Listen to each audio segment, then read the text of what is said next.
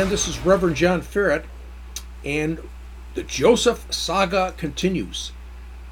We continue in the study of Genesis, the Gospel according to Moses. We're at lesson 90.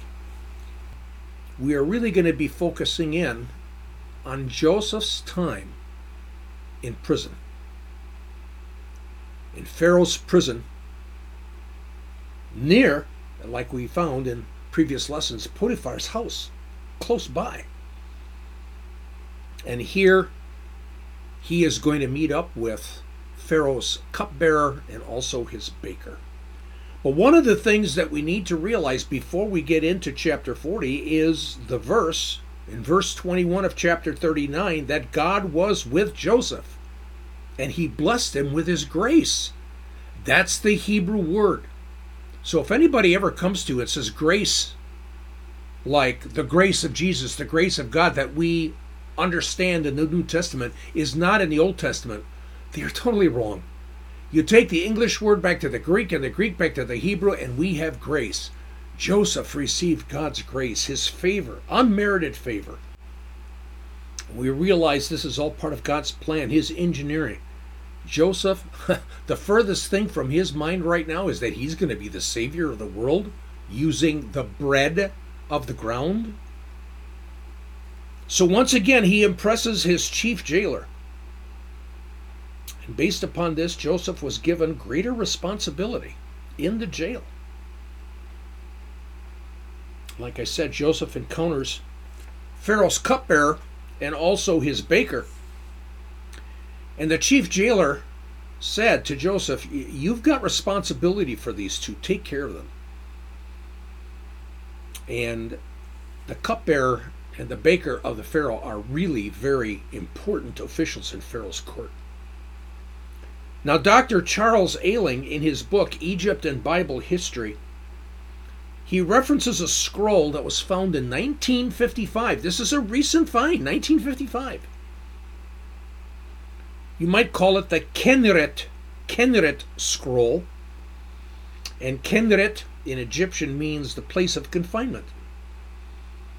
Now, in this papyrus, this ancient papyrus actually date, it's dated back to the Middle Kingdom of Egypt. That's 2040 BC to 1782 BC. That's how old this thing is. And in this papyrus, it describes the jail conditions in the Middle Kingdom. And as we've shown previously, and we will show in upcoming podcasts, this was the time Joseph was here in Egypt, the Middle Kingdom. It gives us detailed facts about Egyptian prisons. Now, what the fact, what's interesting though is, this was found in 1955. This is recent. No one knew this before. And this is in the in the Middle Kingdom. Now, this suggests based upon the fact that this archaeology really has come to us for the first time in 1955 that the writer of Genesis, and especially the writer of this account, knew firsthand about conditions in ancient Egypt in their prisons. We say that it's Moses, but there are supposedly scholars who would say Moses did not write the Torah, did not write Genesis. And real realistically, there is no extra biblical proof. But definitely we say it. We as Christians, we believe that definitely Moses wrote the Torah. And many, many, obviously religious Jews as well. Whoever it was, we say Moses. He had to write the Joseph saga from a first hand experience in Egypt because we just got the scroll in 1955 that describes the exact conditions that we read about in Genesis chapter 40. Once again, our views are supported. There is obviously some real strong evidence that Moses would have written it. He knew ancient Egypt.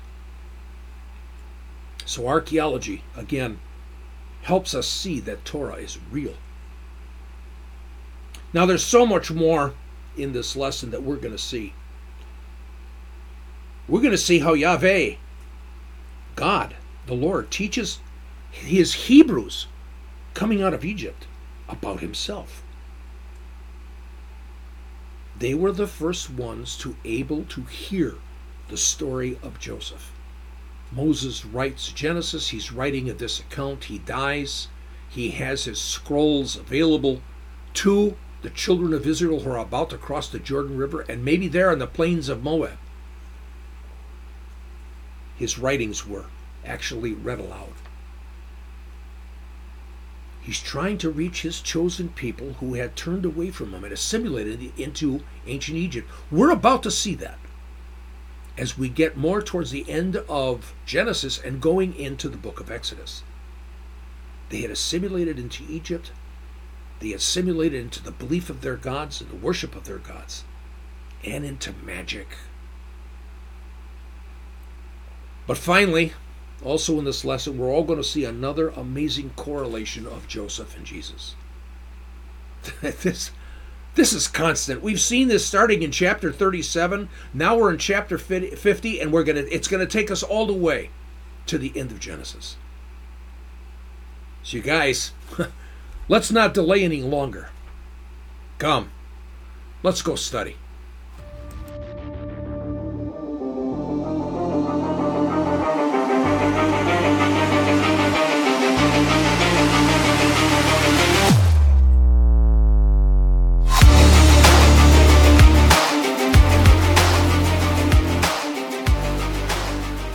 Finally, we get to Genesis 40. And in Genesis chapter 40, we're, we're now we've got uh, Joseph is in jail. And we pick up the story, and it said, And it came to pass after these things, that's important, okay, that the butler of the king of Mitzrayim and his baker, notice they call the cupbearer a butler. There's a lot of different variations because we don't know exactly what the guy did. I don't like butler, okay? Uh, it's related to cupbearer. Uh, one uh, scholar said the Hebrew word may imply manager of drinks, like the owner of the bar. Okay, that would be important, especially for Egyptians because they loved beer. Okay, so I mean, their bartender and the guy that owns the bar, okay, in Pharaoh's court would be a pretty important dude because beer was huge in their culture.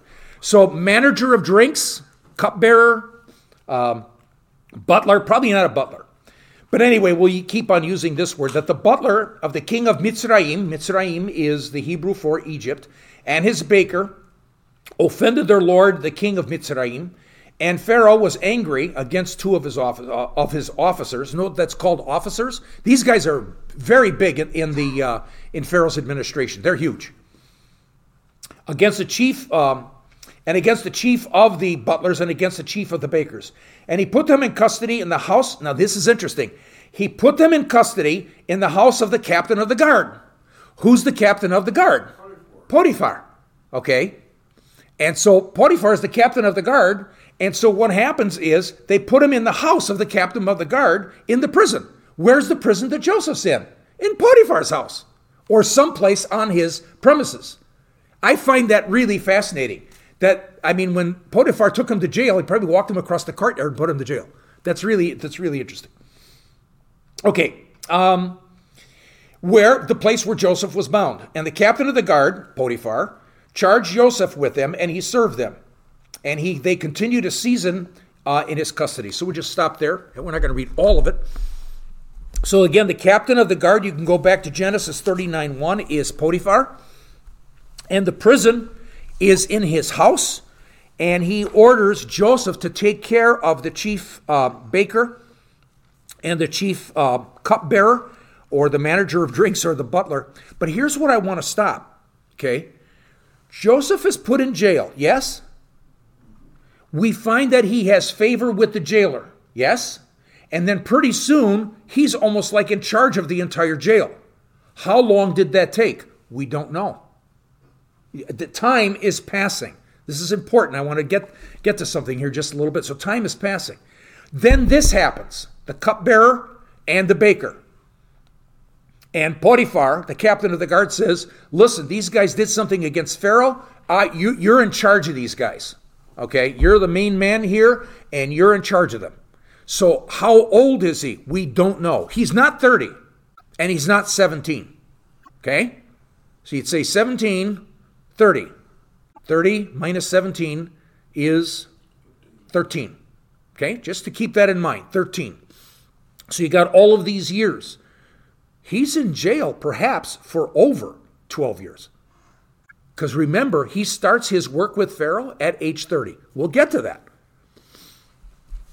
So, the archaeology, I think, is very interesting because it lends to the fact of the veracity, the truthfulness, the credibility of this historical event, the Joseph event. Dr. Aling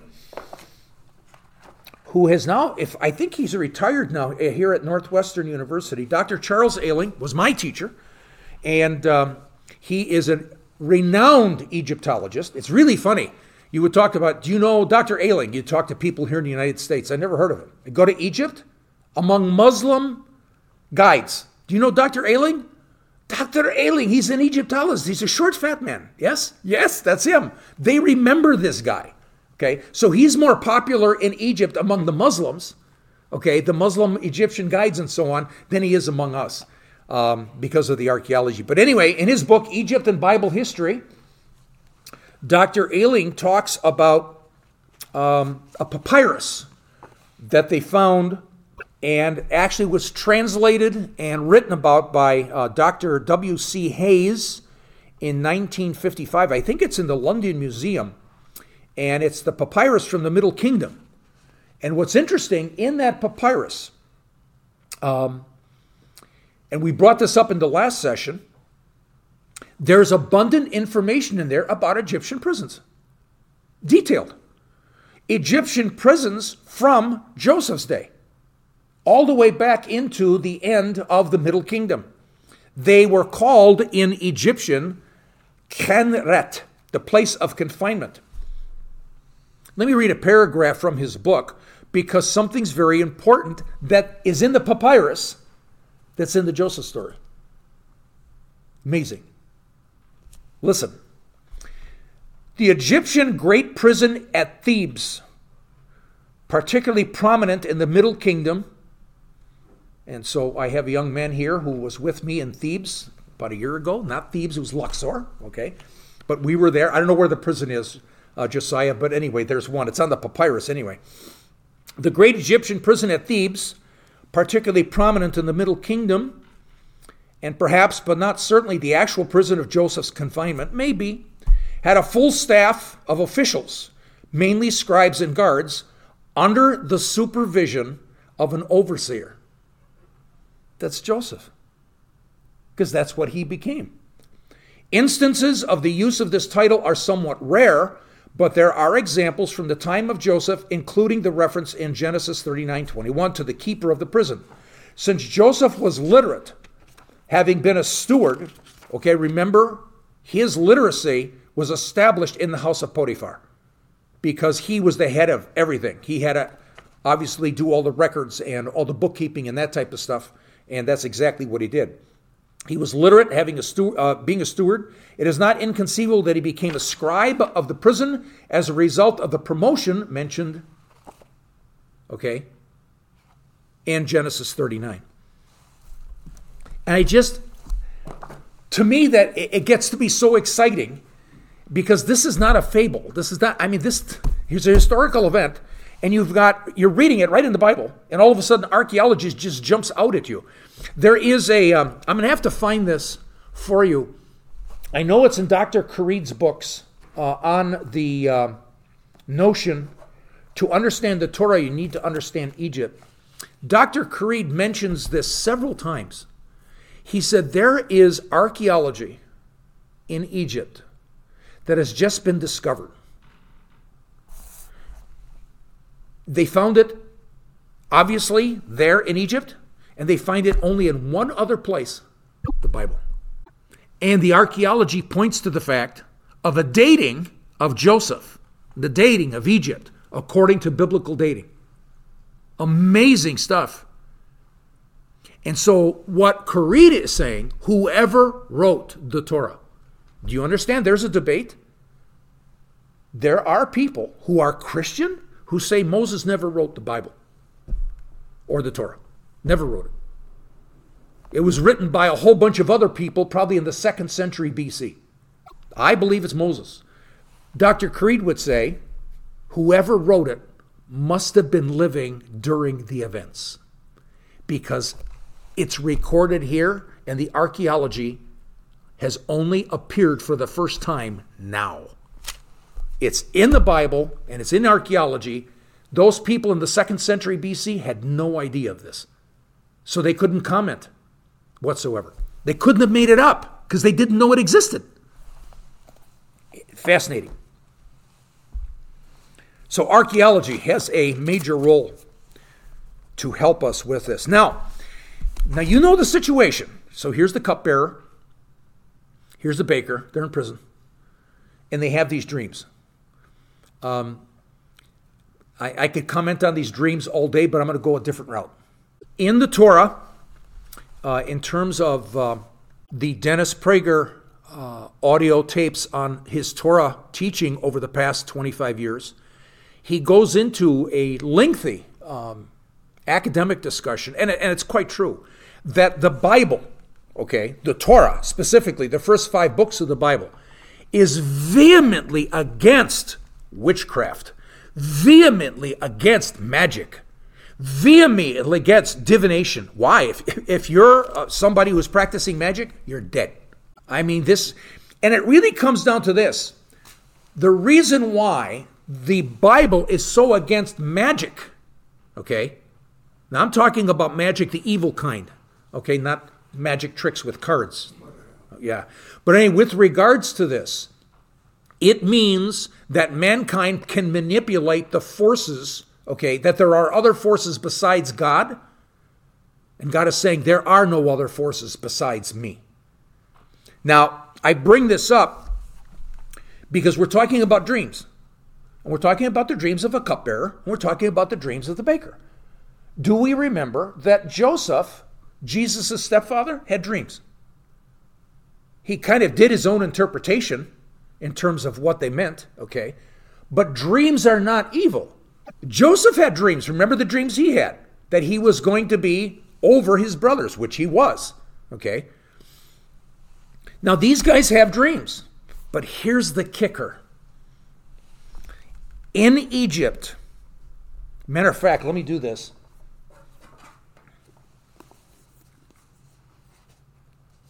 Currid will bring it up. Has, as has been mentioned, dream omens in ancient Egypt, like the dreams of the cupbearer and the baker, and then Pharaoh later on, were a means of receiving information from the next world. That's what they believed. They were widely employed as a means of knowing the divine will. However, the ancient Egyptians also believed that it was necessary to have diviners who were skilled in the arts of interpreting dreams. Divination. That is against the Bible. That is a Torah law. It's a sin to, to actually divine, be a diviner.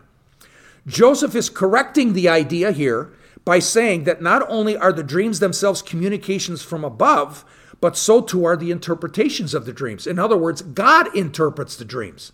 Okay? He is thus denying the magical, mystical power of the Egyptian magicians. And that's the point I want to make. In order to interpret dreams in Egypt, dreams aren't bad, but you needed a magician, somebody who delves in the black arts, somebody who can manipulate the gods, okay? Who has a power to manipulate gods to have the gods do what you want them to. That's magic. Okay? That's what you're attempting to do. To come uh, have forces come uh, against somebody else. So Joseph comes against this culture and religion. We look at this in verse 8 in chapter 40. Verse 8.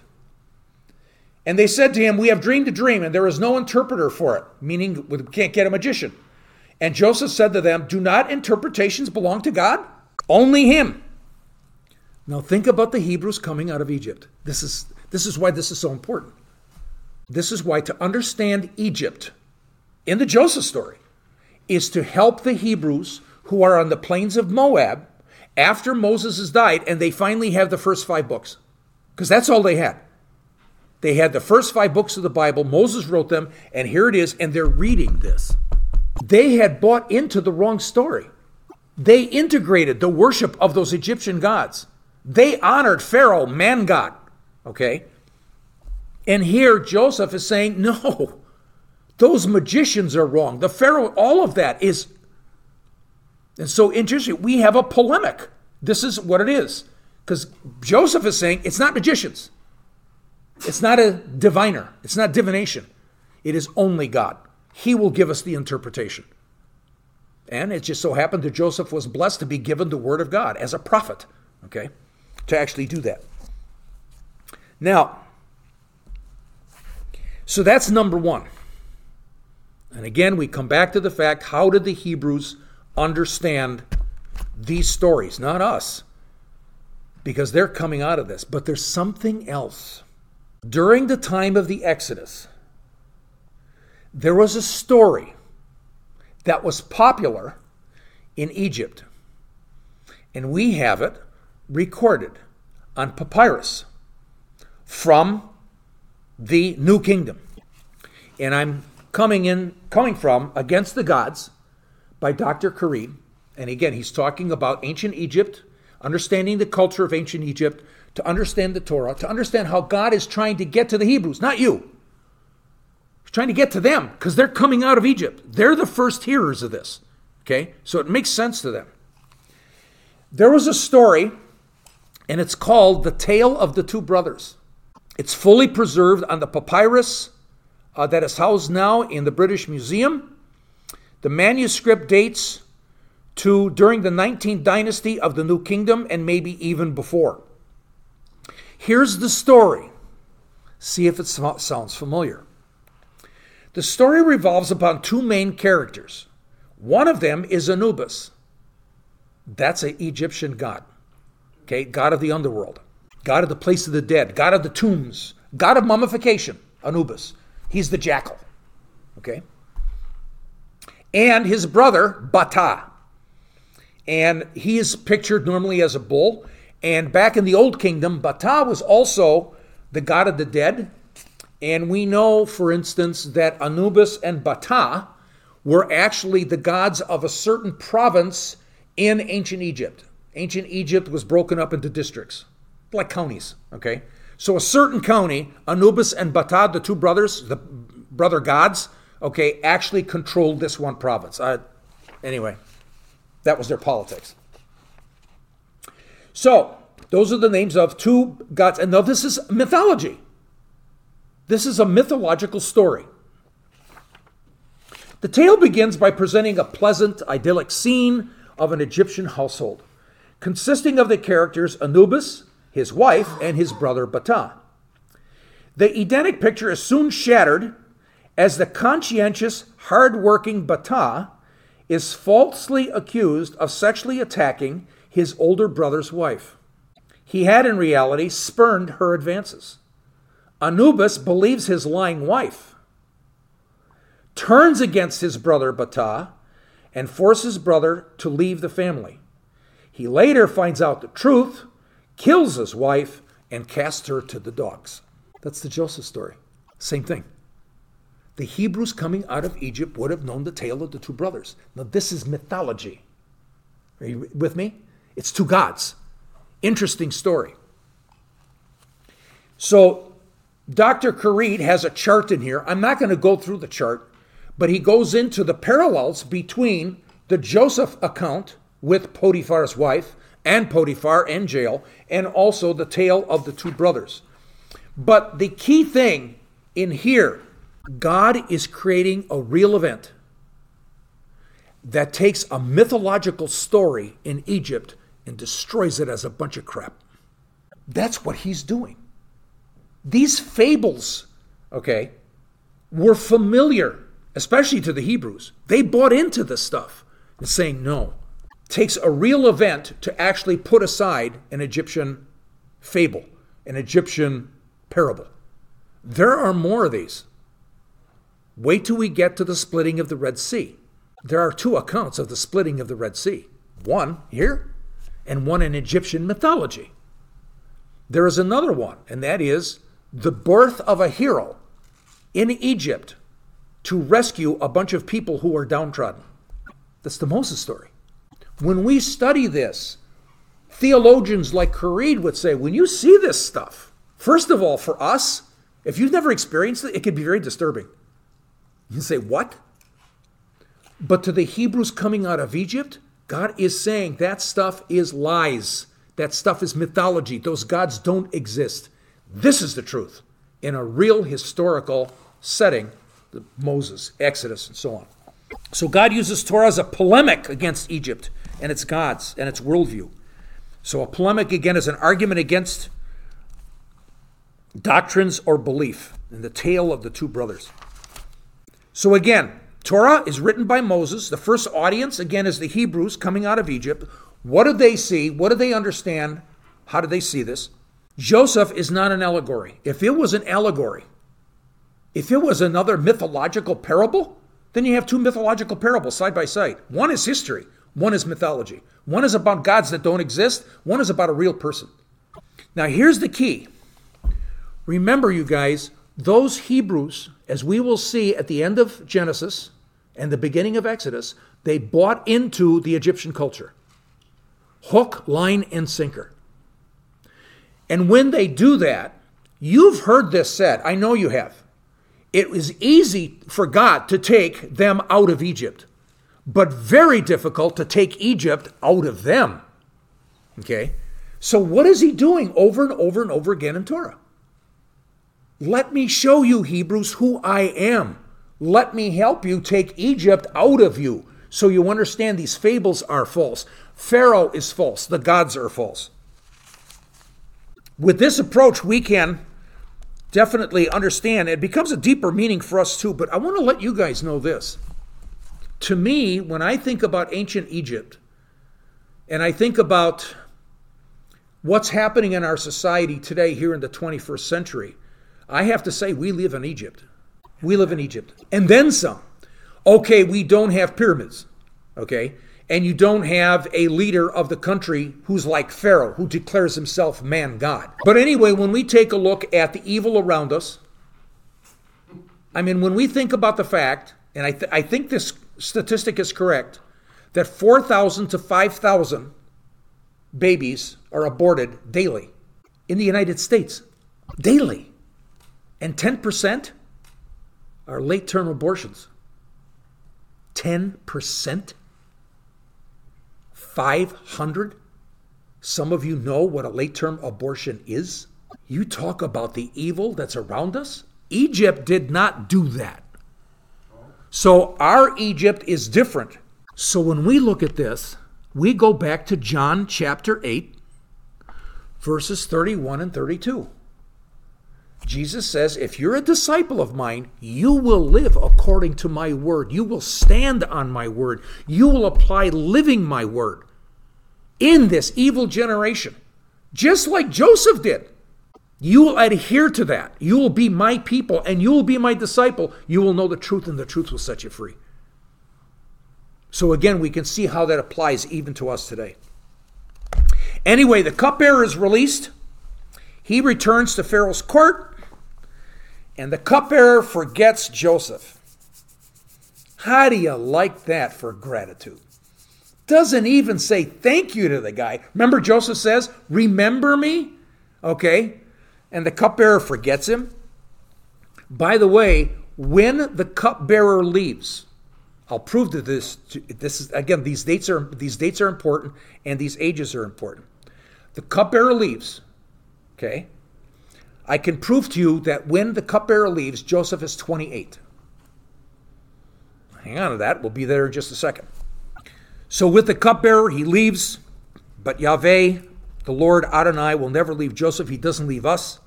Now, Joseph is silent here, and Dennis Prager brings up a very good point uh, here when he talks about, I want to show you the difference how where Dennis went and then where I went with it.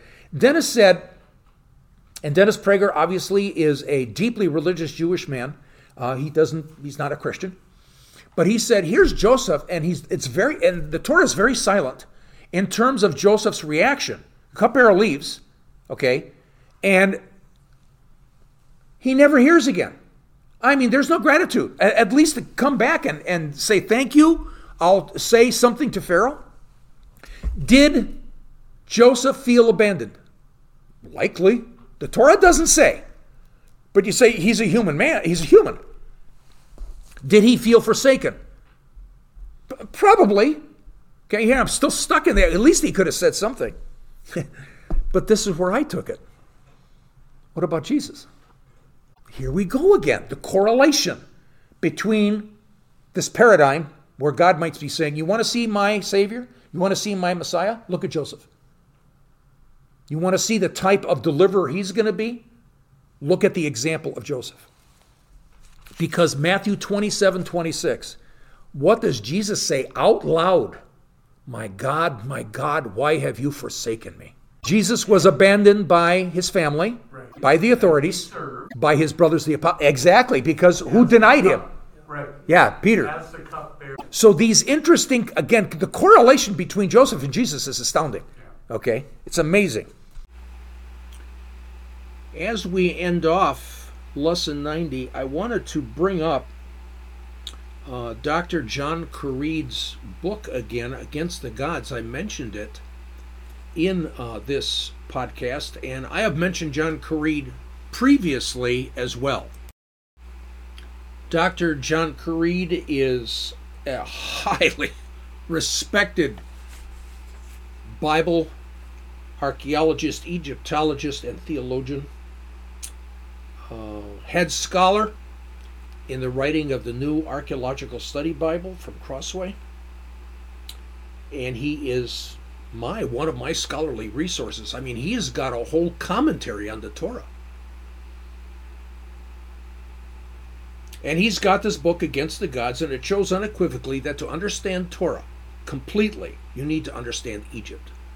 Because God, over and over and over again, uses the Torah, the things that he's teaching us, as a polemic against ancient Egypt. Because the first people to hear God's word were the Hebrews coming out of Egypt who had assimilated into the Egyptian culture. And God wanted to show them that indeed the things that they held on to and believed in because they had been blinded by the gods and the mythology of Egypt was false.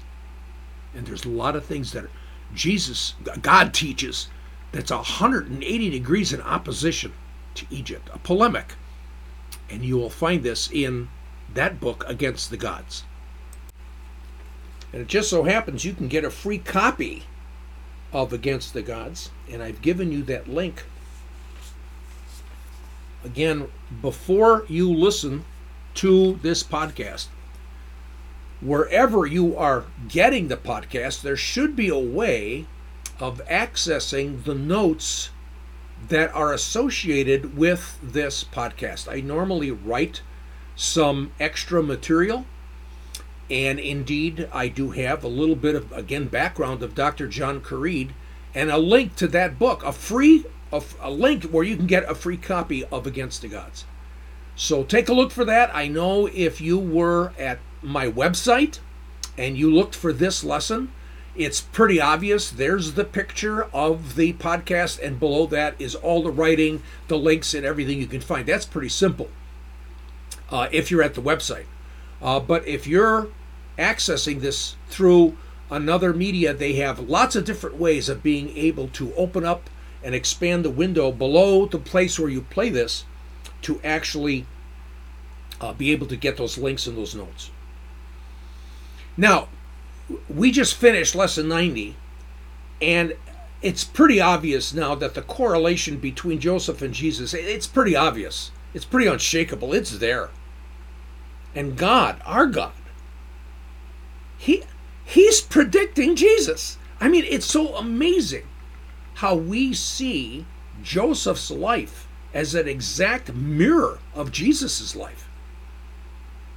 And again, we talk about Elchanan ben Avraham's book from netevia.org. I brought that up before, and a link to the store at netevia.org where you can get that book, Mashiach ben Yosef. Well, where Elchanan ben Avraham actually goes through all the connections between Joseph and Yeshua. And again, just like in lesson 90, Joseph probably thought he was forsaken and forgotten. And just as we remember Jesus in his dilemma, that he probably thought or felt that he was forsaken. Remember on the cross? Jesus said, My God, my God, why have you forsaken me? He's quoting Psalm 22. Now, what's amazing to me about this paradigm of Jesus is that it's only been really known since after the Middle Ages. Yeah, certainly the rabbis in the Middle Ages they said that Messiah had to be two different characters. One, Mashiach ben David, and the other one, Mashiach ben Yosef. Messiah, the son of David, the conquering one, and Messiah, the son of Joseph, the suffering one. But they never associated with Jesus. And so far, as far as I can see from my research and my study, and I may be wrong, I cannot find any Christian scholars at all that even reference this. It seems like it's more modern than anything else, and it's obvious. Yahweh has not stopped, guys. He's not stopped coming to us today to reach us, to teach us, and to help us become His people. So we're about ready to go to Psalm 90, uh, Psalm 91. We're about ready to go to Lesson 91. Joseph is going to be released. He is not forgotten. He thought he was forsaken. He thought the cupbearer forgot him completely. But all of a sudden, that cupbearer remembers something as we go into Genesis 41 when Pharaoh has his dreams. And Joseph was not forgotten because God is controlling all of this. He has a design for Joseph, and Joseph doesn't even know what the design is. is now to become the second highest in the land of Egypt, probably the most powerful kingdom on the face of the earth. And it's time for Joseph to become the savior of the world, saving the world with the bread from earth, the bread from the ground, where Jesus is the savior of the world from the bread of heaven himself. And we'll remember in Luke 24:50 that Jesus lifted up his hands to bless his 120 disciples before he ascended the Father, just like the high priest daily lifts up his hands. It could very well be that Jesus blessed them with the Aaronic blessing. I've taken the Aaronic blessing and I've turned it into a prayer. And I'd like to end our session with that blessing, that blessing that's based upon the high priestly blessing that God gave to Moses to Aaron to bless the people. Yevarekenu Adonai vishmarkenu, Yair Adonai panav alenu bekunekenu, Yisa Adonai panav alenu v'yasem lanu shalom, B'Shem Yeshua Adonenu, Amen. So together, let's say this in English. May the Lord bless us and keep us. May the Lord make his face to shine upon us and be gracious to us. May the Lord lift up his countenance upon us, and may he give us his shalom. In the name of Jesus, our Lord. Amen.